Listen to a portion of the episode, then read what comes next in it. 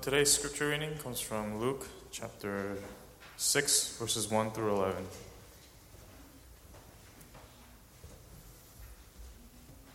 It's Luke chapter 6, verses 1 through 11. Uh, can we all stand for the reading of God's word? Hear now the word of the Lord.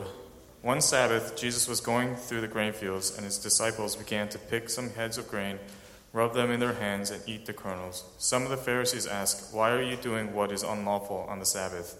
Jesus answered them, Have you never read what David did when he and his companions were hungry? He entered the house of God, and taking the consecrated bread, he ate what is lawful only for priests to eat, and he also gave some to his companions. Then Jesus said to them, The Son of Man is Lord of the Sabbath. On another Sabbath, he went into the synagogue and was teaching, and a man was there whose right hand was shriveled. The Pharisees and the teachers of the law were looking for a reason to accuse Jesus, so they watched him closely to see if he would heal on the Sabbath. But Jesus knew what they were thinking and said to the man with the shriveled hand, Get up and stand in front of everyone. So he got up and stood there. Then Jesus said to them, I ask you, which is lawful on the Sabbath, to do good or to do evil, to save life or to destroy it? He looked around at them all and then said to the man, Stretch out your hand. He did so, and his hand was completely restored. But they were furious and began to discuss with one another uh, what they might do to, to Jesus. This is the word of the Lord. Thanks be to God.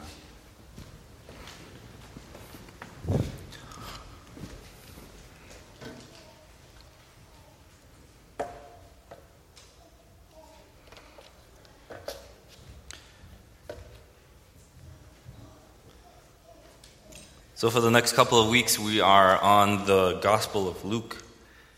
And today we are on already chapter 6. You'll have to forgive me. I thought I was already over this cold, and then this morning my voice went to a bass. But um, yeah, I hope it won't interrupt the way I speak.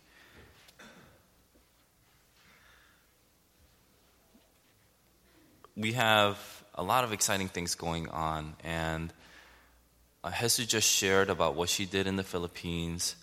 And I just can't, I have to encourage you if you are someone that does have a conviction, um, you, have, you have a heart for a nation, perhaps God put that in your heart. You know? Perhaps God placed it in there and He is going to give you a window of opportunity to go out and to really minister the gospel of Christ. A lot of people will always push it to next time. If you have a if you have some kind of conviction, you'll push it to next time. But who knows what's going to happen next time? Um, who knows what's going to happen in your life that'll keep you busy? If you have a conviction now, then I can only encourage you to go out now. And three months, six months is not a long time. And if you have that availability that God has opened up for you and your life, then I can only encourage you to take it. Um, we have a lot of mission trips coming up, uh, hopefully, three. We're looking into the third one, but our next one is Japan, and the one after that is the Philippines. And we want to do all that God wants us to do there. So please keep us in prayer. And if you're interested in going to any one of the mission trips, please come talk to any one of the pastors it's a great opportunity. And especially for young people, um, there's always excuses after. But, you know, if you get married, you say, I just got married. If you have a kid, oh, the kid's too young. If you're pregnant, oh, I'm pregnant. Uh, there is something in the Bible very similar when Jesus calls the disciples and they respond, I just got married, can I go later? Oh, I need to bury my father, can I go later? I just want to remind you there is an opportunity to follow Jesus, and that door isn't always open. So please do take that seriously, but please do keep it in prayer. And if you want to talk to any one of us, please do so as well. Today is also the finals of basketball. And if you haven't come, like Christine said, to watch us, please do watch us. Um, support us. It's great fun. And next time, please play with us. Doesn't matter um, if you're athletic or not, if you're male, female. We just anybody can play. You'll have some play time, and hopefully you'll have a lot of fun. And today's the, the last finals. I actually, my team is in the finals, and I was thinking, you know, I shouldn't play if I want my team to win. but we'll see. Um, J. Vernon McGee tells this story about a man who wanted to argue about the Sabbath. And I have to preface this with a lot of people, because today's passage is on the Sabbath. A lot of people will say, you know, why do you, why do you Christians worship on Sunday? You know, you say keep the Sabbath holy. That's Saturday. You can't make any if, ands, or buts about it. It's a Saturday. So J. Vernon McGee tells the story about a man who wanted to argue about the Sabbath. The man said, I will give you $100 if you show me where in the Bible the Sabbath has been changed. And McGee answered, I don't think it has been changed. Saturday is Saturday. It's the seventh day of the week, and it is the Sabbath day. I realize our calendar has been adjusted and can be off a few days, but we won't consider that point. The seventh day is still Saturday, and it is still the Sabbath day. He got a gleam in his eye and said, Then why don't you keep the Sabbath day if it hasn't been changed? McGee answered, The day hasn't changed, but I have changed. I've been given a new nature. I am joined to Christ. I am part of a new creation. We celebrate the first day because that is the day he rose from the grave. That is what it means that the ordinances have been nailed to the cross as it says in Colossians 2:14. There were two things that we need to understand that separated that time, in that time, the Jews from all the other Gentiles. That means the people that God had chosen and every other nation in the world. There were two huge things that separated them. And one was circumcision, and the other was keeping the Sabbath. All these other laws, you can kind of see remnants or pieces or some kind of interpretation of it in these other nations, like do not steal, do not murder. It was there. But the two ordinances were circumcision and keeping the Sabbath. Interestingly enough, these are both things that Christians do not force or keep today. Why is that, you ask? Why don't we worship on Saturday? I, think the Seventh day Adventists do, but why don't, why don't the majority of Christians worship on Saturday? Well, we see in history the first Christians, they worshiped on the first day of the week. And we started calling it the Lord's Day. In fact, we still do it today. We call today the Lord's Day. And so we want to look into this. What does it mean to worship on the Lord's Day? What does it mean the, that now we have essentially we have essentially changed the Sabbath, which means the seventh day to Sunday, and that's that's that's a huge deal. That's something that we need to understand. So I have three questions I want to pose as we go look into this passage and what is the Sabbath, who is the Lord of the Sabbath, and how are we to respond? What is the Sabbath? Who is the Lord of the Sabbath? And how are we to respond to all this? What is the Sabbath? Sabbath means not just seventh day, Sabbath means the day of rest. And the Sabbath wasn't just for the Jewish nation. In fact, it wasn't just for the Israelites, it was for everyone. If you look at Exodus chapter 20, verse 10, in the end it does say, or any foreigner residing in your towns, that Sabbath extended to them. So Sabbath was more global. That, that's what we need to understand. In Genesis, when God finished creating the world, it says he rested from his work. It doesn't mean that God was tired, it doesn't mean God worked all this time and there, you know when we get together some of us have questions. Did god really create the world in six 24 hour days? And somebody comes up and says well why can't he? And someone else comes up uh, and then says because that's impossible. Uh, but outside of that discussion the bible does talk about resting and god did rest after his creation it doesn't mean he was tired. It means he stopped creating to do something else. What did he stop creating to do? He took six days to create, and the seventh day he rested, which means that on the seventh day he started to rule. It's something that we need to understand.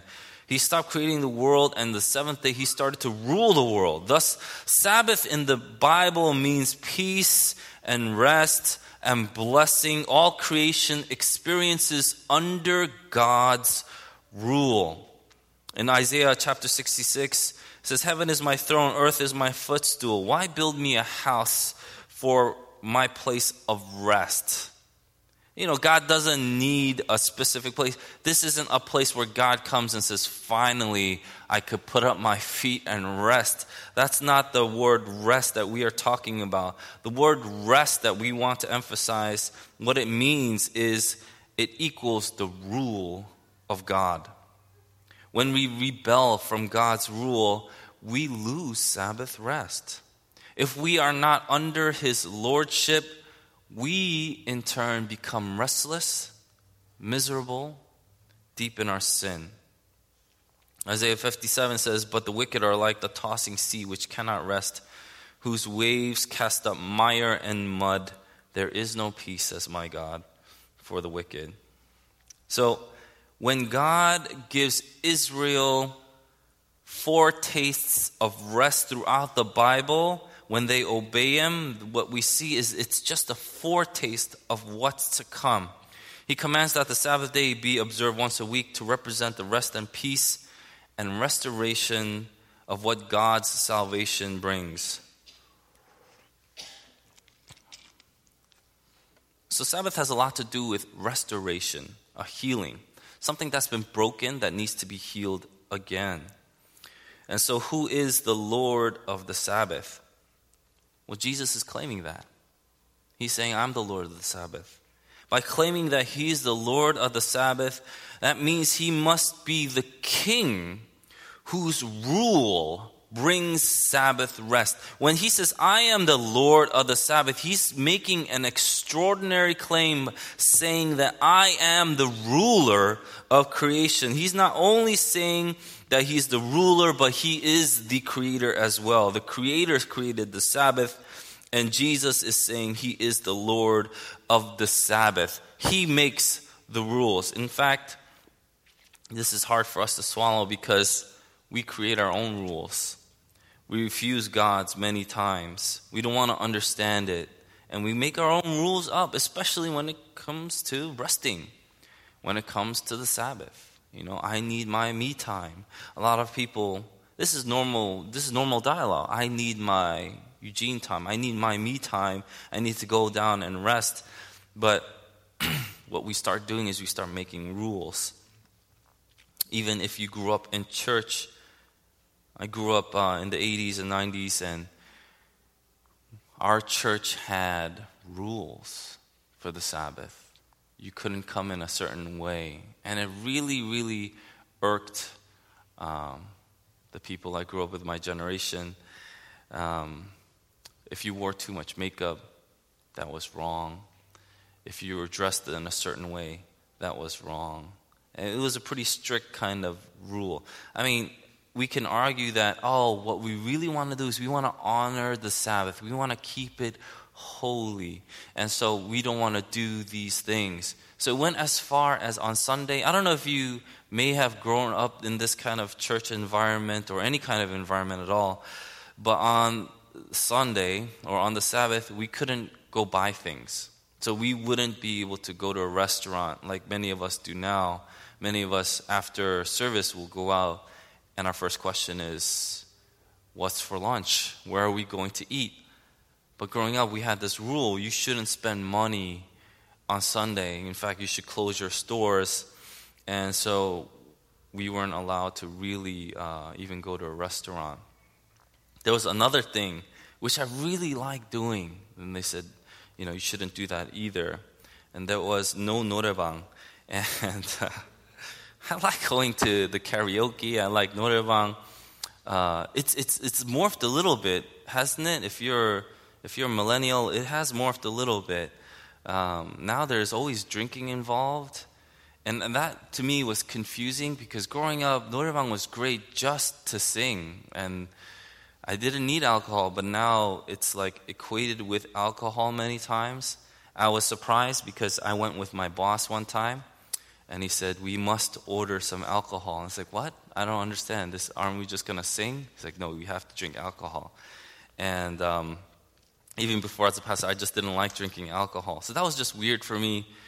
And I can only think the reason why is because our singing capacities have gone down and now it's so bad we need to inebriate ourselves to bear each other's voices. Otherwise, I don't know really why we definitely need alcohol. But anyway, that, I'm, I'm digressing. But even on Sundays, I wanted to go. You know, I wanted to go to Noraebang. My dream as a kid was to be this K pop star, to sing like K pop music. That's embarrassing. Anyway, but I used to love it. We used to record in things called cassette tapes, right? Uh, which do not exist now. You could press record and record how you sing in your car. You put the cassette in as you drive. You listen to how you sing. It's like, ah, oh, that's okay here. Anyway, but I used to do all these things, and I wanted to extend that to Sunday. And the fact that we couldn't was just like, oh, you know, why are we doing this? And you know, the argument is we want to keep it holy. We want to keep my, our minds and our eyes on God. So we started creating our own rules. That's not very different from what was happening there. The people, the scribes and the teachers of the law, the Pharisees, they started creating their own rules to help people understand this is what the Sabbath is about. This is what we need to do to honor the Sabbath, to keep it holy. So you wouldn't walk a certain distance. And that was all the way back in place 2,000 to 2,500 years ago. You couldn't walk a certain distance. Uh, you couldn't do any kind of work so a lot of people were farmers, so you couldn't pluck grain. Uh, you couldn't. Uh, there was even a, a, place where it says um, in the rabbinical teachings where you couldn't even spit on dirt because if you spit on dirt, it would create mud and therefore it's work. So there were there were all these new rules to, to help us understand the bigger rule. And so when Jesus comes by and now he has his disciples, disciples are like, I'm kind of hungry. And he, I don't know if he says, go eat that grain, or he just lets them do it. The disciples are plucking grain. That's against the rules. That's going to Noraebang on Sunday. It's not right. You can't do it. And so they're, they're, they see them plucking grain, and they say, What are you doing? What, don't, you, don't you teach your disciples the right way of doing things? And Jesus points out where David he ate the bread uh, uh, that was unlawful for anybody else except the priest to eat. I'm like, what does that have to do with anything? like, that's eating bread. This is plucking grain. And this is in the temple. This is just in the street. How's that even correlate? But Jesus is making this claim that he is the Lord of the Sabbath. That means what he says goes, especially when it comes to the Sabbath. Do You see, the very bottom line is this we do what we want to do on the Sabbath. And the purpose of Sabbath, originally intended by God, cannot be understood by Moses. It can't be understood by any other person other than Jesus. That's what he's saying when he claims lordship over the Sabbath. And he's not just claiming lordship over the Sabbath, he wants to show us what he intends to do on the Sabbath and what he wants us to do on the Sabbath as well. What does Jesus want to do on the Sabbath? And he wants to completely restore you. Completely restore you. What Jesus was doing out there on the Sabbath was really about you know, going against the rules and regulations of the Sabbath. It was, and ironically, these rules were designed to give literal physical rest and forbid any kind of physical exertion. They had seemingly, it seemed like it had a good heart, a good attitude behind these laws and stipulations, these rules, just like the Noraebang and no going out. They had seemingly had a good heart behind it, but what happened because of these rules, it made it impossible to bring about the real rest that the Sabbath points to. Any kind of rule, regulation that we start putting in because we can't fully understand, it makes impossible for us to really rest. But don't, don't you see the conundrum here? Don't you see the whole fight here? We want to honor the Sabbath, so we start doing these things. But by doing these things, we're not honoring the Sabbath. And that's what comes into light in this scenario. What Jesus wants to do through the Sabbath and in the Sabbath is a complete healing of creation by the power of his rule. There was a man with a shriveled hand and he said, Come here. You want, and he wants to show people this is what I'm here for, and this is what the Sabbath is about. Can I do this? And he asks them, and they just they don't say anything. Is it lawful to do good or harm, to save life, or to destroy it? There was a stipulation in the rabbinical laws where if a life was in danger, you could actually break some of the rules to save the life. So he's pointing to even that, saying, Is it lawful to do good, harm, or evil? And harm or evil, he points to even that. He points to that part where it says to save life or to destroy it. And he's putting these two things together. And no one said anything. They don't want to answer. They just want to keep the rules. They like the way they did things in the past, and they want to continue to do things. You know, if we've been living life the way we want to, and the weekends are the weekends, it's my weekend. It's the way I spend my time, the way I rest. I need to rest. I need to go to this place. I need to do these things. And someone comes along and says, Actually, I want you to serve me under, the, under my kingship, under my lordship, not your rules. Even if you say you don't have rules, those are rules because we have things that we must do, right? A lot of people are now regimented in doing certain things and we have to do it on the weekend. And Jesus comes by and he starts throwing everything out of order. And he's saying, ultimately, what I want to do is I want to completely restore you. Is that good or bad according to your laws? Can I do these things? And no one answered. So he, in other, in other gospels, he was indignant, but he says, after looking around, he says, Stretch out your hand. And after he stretched out his hand, the book, the Gospel of Luke, he says, his hand was restored. In the actual Greek, it was his hand became exactly like the other hand um, a complete restoration. That's what it meant. But this is um, describing a wholeness, saying it came back to the original state. And that's the way it's supposed to be. So, what Jesus is pointing to is under my rule, Jesus is saying, under Jesus' rule, things become the way it's supposed to be. So, what does the Sabbath ultimately point to? The Sabbath points to Jesus. The Sabbath points to Jesus who is here now. And he wants to give you full rest. He wants to give you a complete restoration. This is something that we desperately need in our age, especially, I think, now, this very place. How difficult is it now for me, personally speaking, to go and I have a conversation with somebody and my phone lights up. But I'm having a conversation with somebody. I don't even think twice. We're, I'm at a place now, and I think I want to blame it on culture, but perhaps it's just me.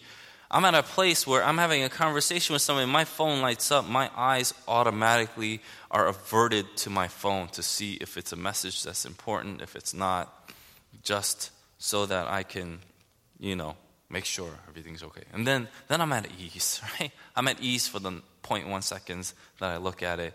And then I have to try to come back. And then I have all these things. We have all these distractions, all these things that are supposed to help us. It's the same thing. We have rules, we have our own stipulations, we have our own things where we say, I need me, this is how I rest. And when we get down to it, are you really rested? Are you really restored? And I would argue that without Jesus, you do not have that complete restoration. We desperately need a complete restoration. Can you have peace even though the waves are crashing over you in your life? Is there a complete restoration that Jesus has given you? This is the Sabbath that He invites us to enter. So, how are we to respond?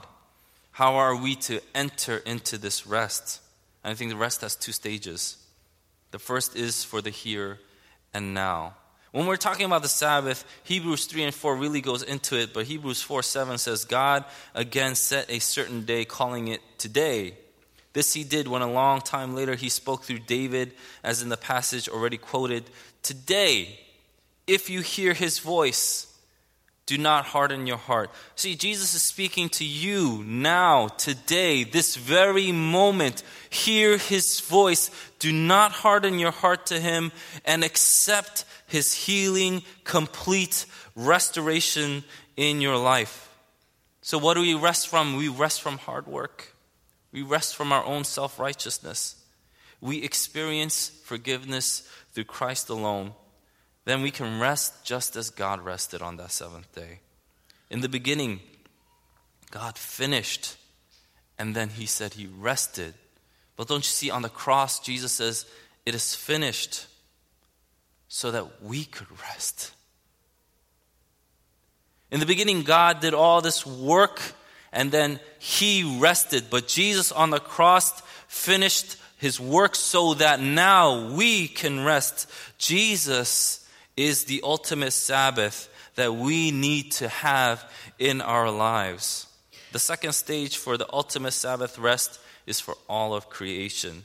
God's Sabbath and rule will be established through the work of Jesus Christ. That means all disease, all death, poverty, war, brokenness, decay, it's going to be wiped away.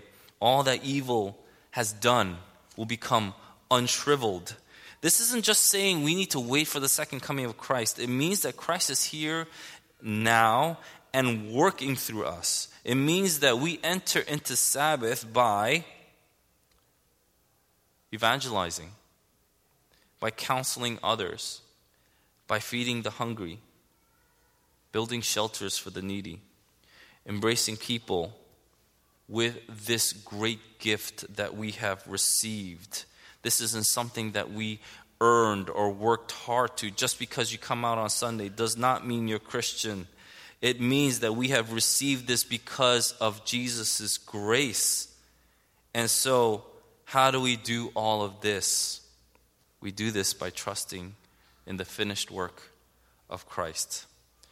Once you trust fully in something, only then can you be free. But if you trust fully in something and you think you're free, but that, that other thing can totally come and oppress you, can it? So we're always afraid of fully trusting in something. But when we trust in Jesus, Jesus is the one that liberates us. And we're liberated from our money, we're liberated from our time, our heart is liberated to do good things.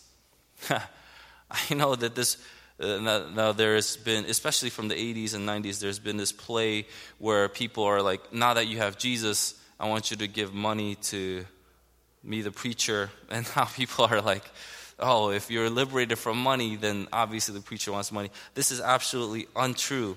And because of this deceit, now people are more taken aback. And it's such a shame. It's such a shame because we know the truth that the more that we hold on to anything, more that we hold on to something, the more it has a hold on to us. I'm not saying I want your money. I don't want your money.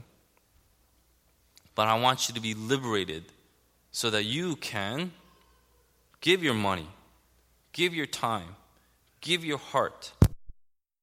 end with this story and how rest really affects us and how we have perhaps mistaken what rest really means in, for our entire life. One man challenged another to an all day wood chopping contest. The challenger worked very hard, stopping only briefly for one lunch break.